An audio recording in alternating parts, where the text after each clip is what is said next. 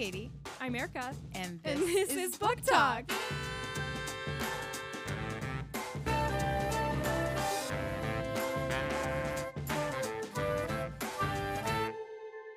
Hi, Katie. Hi, Erica. Welcome to Book Talk. Book Talk is your weekly podcast book club.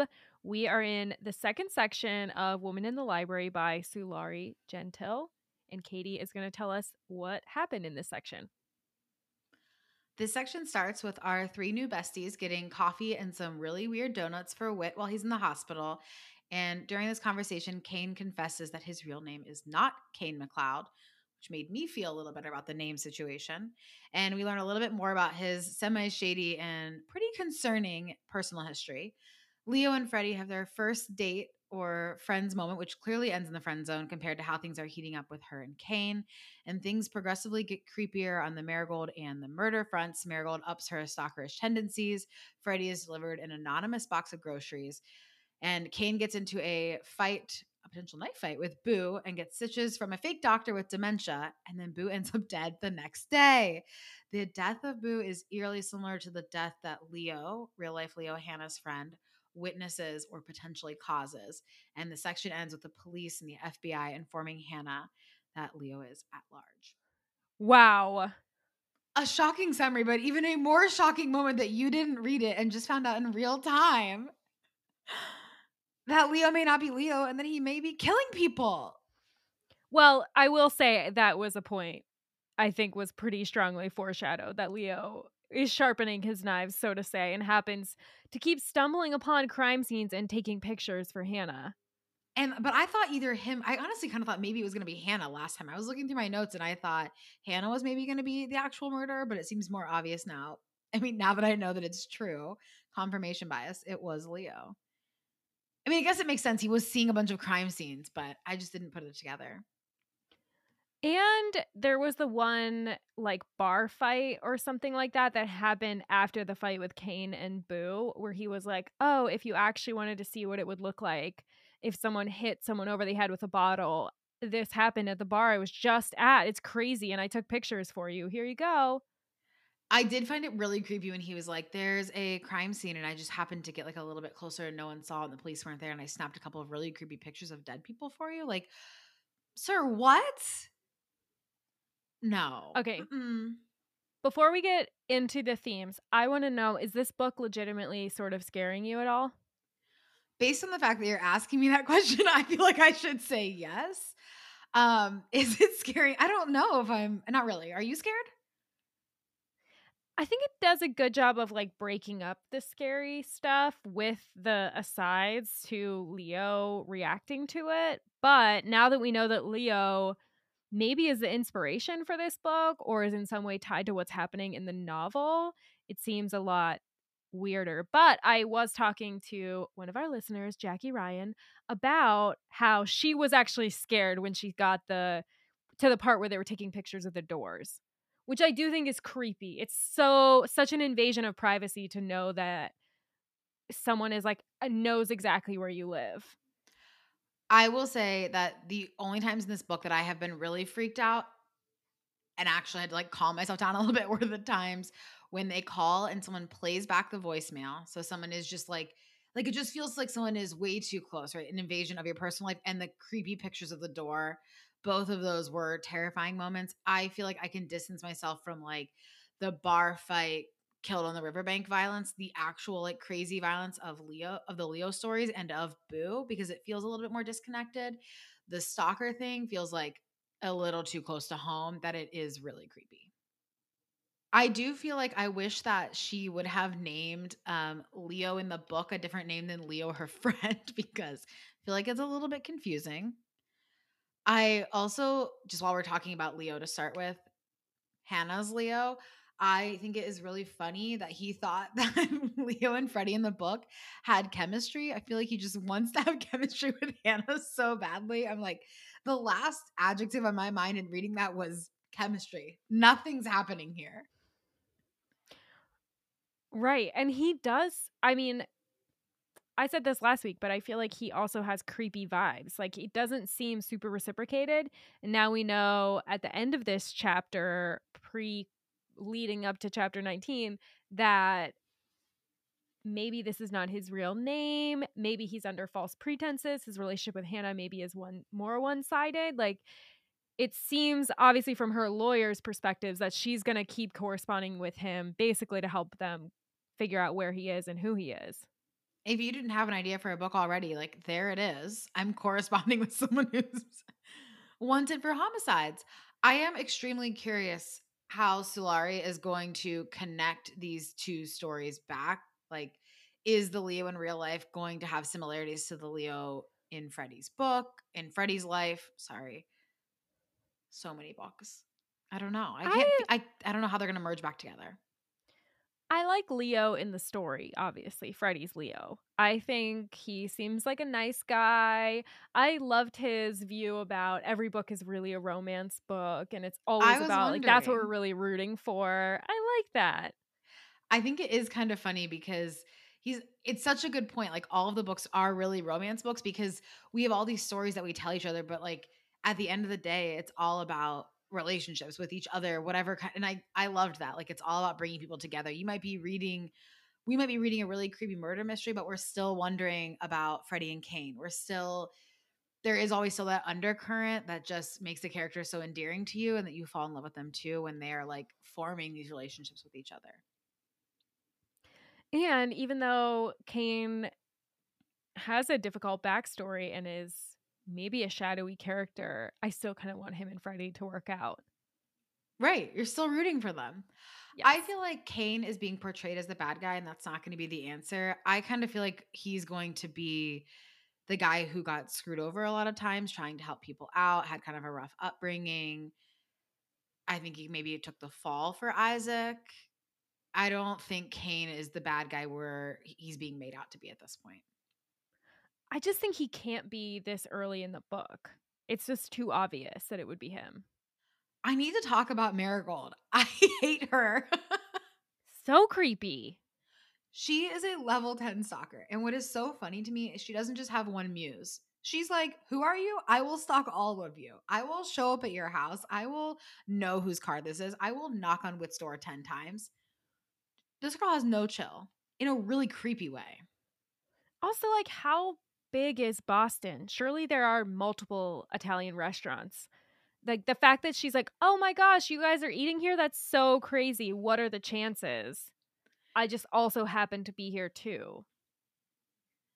She followed them there. She's so creepy. Well, typical psychology student. Okay, I was literally a psychology student. I find her kind of obsession with Freddie and Freddie and Cain also very interesting. And Freddie seems to find nothing wrong with this. She wants to tell Marigold to chill out, but if this was a friend that I met four weeks ago who's acting like this, I would be like, cut ties, set boundaries. And she's like, come on in, Marigold. Can I make you some dinner? Freddie is a very likable protagonist because she is likable and trustworthy. And she sort of is like, this is crazy, but I'm just kind of going to go with it and like do it for the plot of my book that I'm writing. And seems like talented and interesting in her own right. I really like her, but I do feel sometimes like she needs a good shaking because like the the decisions she's making just seem Ooh, questionable. Definitely, I'm getting the same vibes. The Marigold does not shouldn't be trusted. She's telling her too much. She's like letting her in, and then Cain, obviously, letting him all the way into her bedroom, straight into bed, baby. Yeah, I feel like Freddie is extremely endearing, um, and I love her as a main character there's really a lot of threads of plot happening right now. I was just thinking about Cain being in her bed, and I forgot that her neighbor walked upstairs, pretended to be a doctor, stitched Cain's head without anesthesia, left, and then her lawyers knew about it and came the next day and they were like, We'll pay for whatever, just like don't tell anyone, okay? I'm dying. I also love I love that Hannah is like continuing this thing with Leo sort of for the plot while her characters are like, oh my God, tell me more about this nurse. What else has she done? Like this pretend doctor? Because, like, this would be a great character in a book. And then they're arguing about, like, who can use this nugget from real life in their yes. story as the same time that Hannah is using Leo potentially to help her, like, write this murder mystery. I love I just thought that was so funny. It is so funny. I love this view of writers just taking everything around them and being like, all right, let me place that together my story. That would make a really great character study. That's actually hilarious. I should have them do this. I love thinking about them crafting this piece of work with things that are happening to them. Have you ever had stitches? Do people do that without anesthesia? That part also freaked me out. I think I've never had stitches. I know, you know, my sister had stitches and like kids have had stitches in my family, but they usually, yeah, they usually apply like a numbing cream or Like, can I get Give some you lidocaine at shots. least? Yeah. Okay. well, again, Cain is tough as we know because he was incarcerated. For murder. That's correct. Yeah. The drama. Ah, okay. Are you liking the book still? I'm loving the book. Same. I think it's fun and I'm into it. I want to know all of these stories. I think that Sulari is hilarious. I think these characters are interesting. I like it. What are you thinking? this book is striking the right balance of funny and also thrilling, which I was not expecting. Agreed. Had no idea it would be funny at all, but it is. I was surprised that this book was, I know I specifically requested a book set in 2022, so got my wish, but this book references COVID times. And in a couple of other books that we've read specifically after and during COVID, we've talked a lot about whether authors should include COVID in media, what it means to include COVID. What do you think about how Sulari is handling this? And what do you think role kind of COVID is playing in the story? I like the mentions of like the fires in Australia and border closures and things that obviously put the book in a time and place, but they haven't used the word COVID, at least that I remember. So it's definitely alluding to the fact that it's set in present day without having like a COVID timeline in a way that I like. I think that sets it in a time and place. It's kind of wild that by mentioning face masks, border closures, and Australian wildfires, you're like, oh, 2020. Noted. But do you like it? Do you mind it? How do you feel about it? I don't mind COVID being used in this way. I feel like it's not triggering any health anxiety. We're not talking specifically about COVID, we're not naming it. But just by mentioning these couple of facts, it sets the scene. And it also gives reasons why, you know, Hannah can't come, why Leo's concerned about like it. It also brings out a lot of different emotions and kind of plot points without having to do a lot or say a lot. So I think it would be kind of like referencing the war or something if you were in World War II. You would have to mention only a couple of points and people would be transported to a very specific time in history. So I think it's doing that without being too much. Yeah, I agree. Also, love that you were like, oh, we find out Cain's real name, which makes me feel better because the name Cain McLeod or whatever is like too far fetched, but his actual name is Abel. Abel Manners. I can't. I'm so giggly tonight, but I'm dead. Like Abel Manners. Okay. I don't know any Bible stories, um, but I think that you probably do. So can you just what is the Cain and Abel story? I felt like that was a reference I was supposed to understand, but I didn't get it. Cain and Abel were the sons of Adam and Eve after they were kicked out of the garden, and they both bring gifts to God. And Cain, if I remember it right, brings like a sheep or something, and Abel brings like something he made, and God likes Abel's gift and not Cain's gift. And then Cain gets mad and kills Abel, and it's the first like murder in human history, apparently, and it's a brother on brother crime. So it's very ironic that Cain has both the name Cain and Abel and is potentially the killer. Right. Well, we're all learning something new today. I didn't know that story. I do think it's kind of funny that Cain killed Abel in that Bible story. And obviously, Cain killed his real name, Abel, because Abel went to jail for killing someone. Oh potentially, Ironic. allegedly. Potentially, yeah, we don't know. We don't know what happened. Okay. So I feel like so many things happened in the story, and there is so much detail. Loving it. What do you think is going to happen next? I truly have no idea. I have been getting some cryptic messages about this book. Same. I think alluding to the fact that either we're going to love what's coming or we're going to hate it. And I'm just here for the ride. I'm excited to see where this goes. Do you think that Leo's the killer? No. Wait, real Leo, fake Leo? Important dissertation. Um, I don't know. Real well, Hannah's Leo. Hannah's Leo's for sure a killer, but I think that killers in real life are usually much more predictable and less enticing than the killers of a book. So I think there's more to Freddie and her friends and that murder than there is to Leo, who just seems like crazy and attached to Hannah and doing all of these things to like entice a murder writer. Every time I pick up this book, I was just picking it up again to look at what's going to happen next. And it always says a treat for readers who love books about books. I don't feel like this is a book about books. I feel like this is kind of a little bit of a confusing but lovely web about murderers writing books. I I read that tagline and thought there were going to be like lots of allusions to existing books. Like this is going to reference Hemingway or Great Gatsby. Like this is going to be set in the library where they're using books to solve what's happening or allusion to books or whatever. I think it's a book about books in that it's a book about authors writing books and the novel itself and a reflection on like a book within a book, which I do like, but I would not have expected from that tagline. I had no expectations for this book and I'm enjoying it so far as a person who loves books and murder mysteries. And books about books? Right.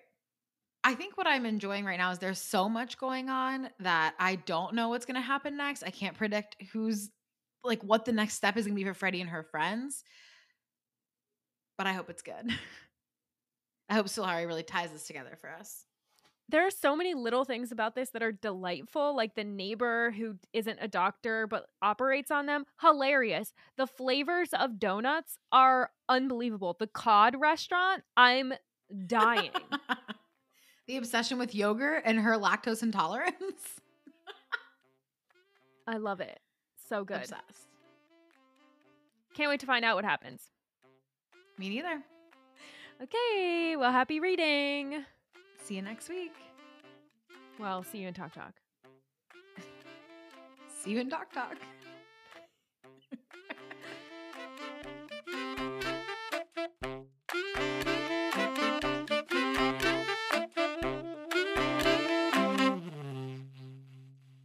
okay, Talk Talk. Talk Talk. So this week I read two books. Um, I read Hillbilly Elegy, which part of me wanted to not say that on the pod because I don't want to be associated with anything that has to do with JD Vance. Um, but I was in a debate with my brother in law about this book specifically, and then about the rebuttal written by a woman from Appalachia that I read first. And I swear I've read Hillbilly Elegy before, but it's been years.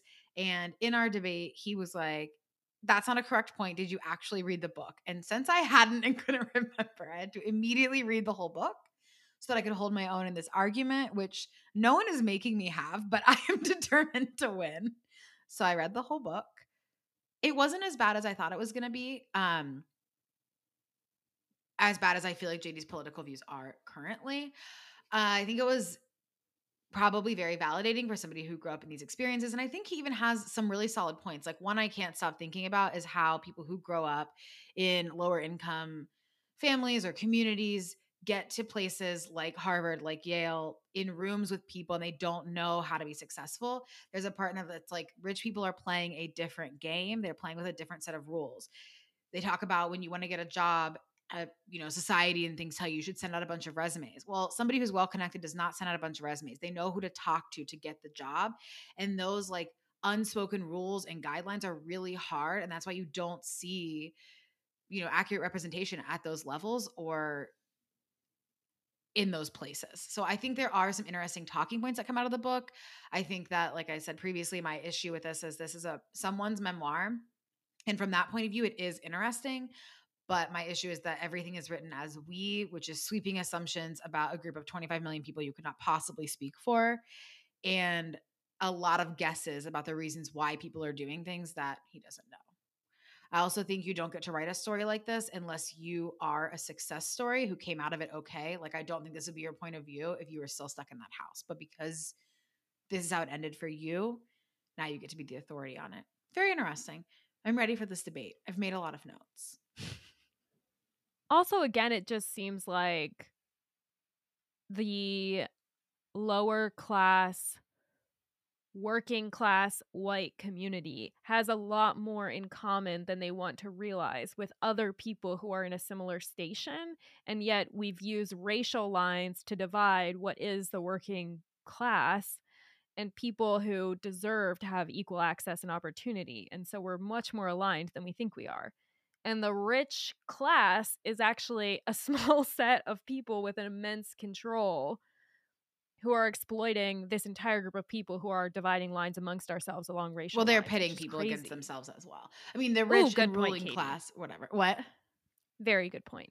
Yeah, I mean, they're like pitting them against each other because that keep that gives who power? The rich and ruling class.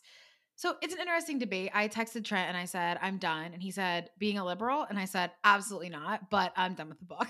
Call me any day now. he is hilarious and a really fun person to debate. So, I mean, I obviously like it better when I win, but I enjoy it either way. Also, this is the most Aquarian I've ever seen you in my life. This is peak Aquarius. Is it? Yes. What about this is peak Aquarius? I never feel like, like I'm truly the an Aquarius. thrill the thrill of like getting into an argument being right convincing someone else like loving the debate the back and forth very aquarian That is very me. So that's like one of the only traits about being an Aquarius that I relate to. Love that for Well, me. there you go I also read You're Invited by Amanda Jayatissa. Uh, this is a crazy psychological thriller uh, about a woman who is determined to stop the wedding of her ex best friend to her ex serious boyfriend. It takes place in Sri Lanka at a beautiful resort. So it's got some crazy rich Asian vibes. And it did say in the reviews of this book if you loved Crazy Rich Asians, you'll love this.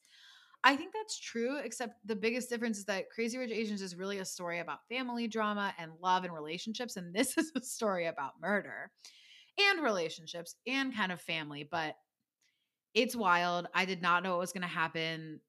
I really liked it. It was a fun read, like an experience. Um, we know I love a dark book in a beautiful setting, and that was this. nice what are you reading now I don't know yet, but possibly either stories from Tenants Downstairs, Rose Code, or Wild Game. So TBD what I start tonight. wild game i'm telling you you're gonna read it so fast You think so? You think I should read it? yes yes? Okay, I'll read it. great I did not finish a book because I'm reading a long book. I'm reading Tomorrow and Tomorrow and Tomorrow by Gabrielle Zevin. It's written, okay, this was recommend this was recommended by John Green on TikTok and I'm pretty sure he probably single-handedly will like drive this book to the New York Times bestseller list because he said it's his favorite book that he's read I think in 2022. It is about this guy and girl who are friends, Sam and Sadie, and they create a video game together with their producer Marx who's their friend. So they're college students who meet each other and have this relationship through gaming from their childhood. And it's basically just the story of them trying to start a video game company, making video games, but also the story of their relationship. It's very sparse in the way it's written. It's not like Sam felt this way, which reminded him of this metaphor and the crashing and the feeling and the pining and da da da. It's very like Sam loved Sadie, but he knew that he couldn't be with her. And through like this lifelong, lifelong pain, whatever, da da da da da. And it's not really a romance story. It's more like the story of this really intimate friendship, collaborative, creative relationship with and I'm like not a gamer, but with a lot of gaming things and the idea of like creating a game and building a world together and what type of creative project that is. I am loving it so far. Really? Literally so much. It's so good. Okay, it sounds really intriguing. Anyways, can't wait to keep reading this book. And I, I can't wait to hear what you think of Wild Game. Oh my god. I'll let you know how my second ever goes. You're gonna goes. die. I'm gonna die. I hope not, but I'll let you know how it goes. Okay. Bye. Bye.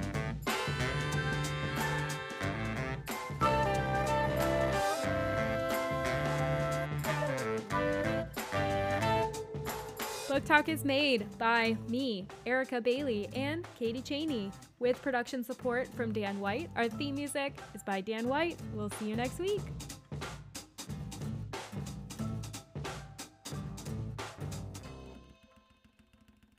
Katie, I didn't read that part. Erica, that was in there. You said through chapter 19. Why wouldn't you read that part? I didn't. That's like in between chapter 18 and 19. But you were supposed to read through chapter 19. oh my god. Okay, hold on. Let me read. Are really you fast. joking me right now? I literally these two I stopped because this was the end of the I stopped at this part at the end of the chapter. oh my god. Okay, read it real Okay, quick. I'm literally shocked. I'm learning in real time. Okay, hold on one second. Ooh, Abercrombie Kenton Associates. They have great jeans.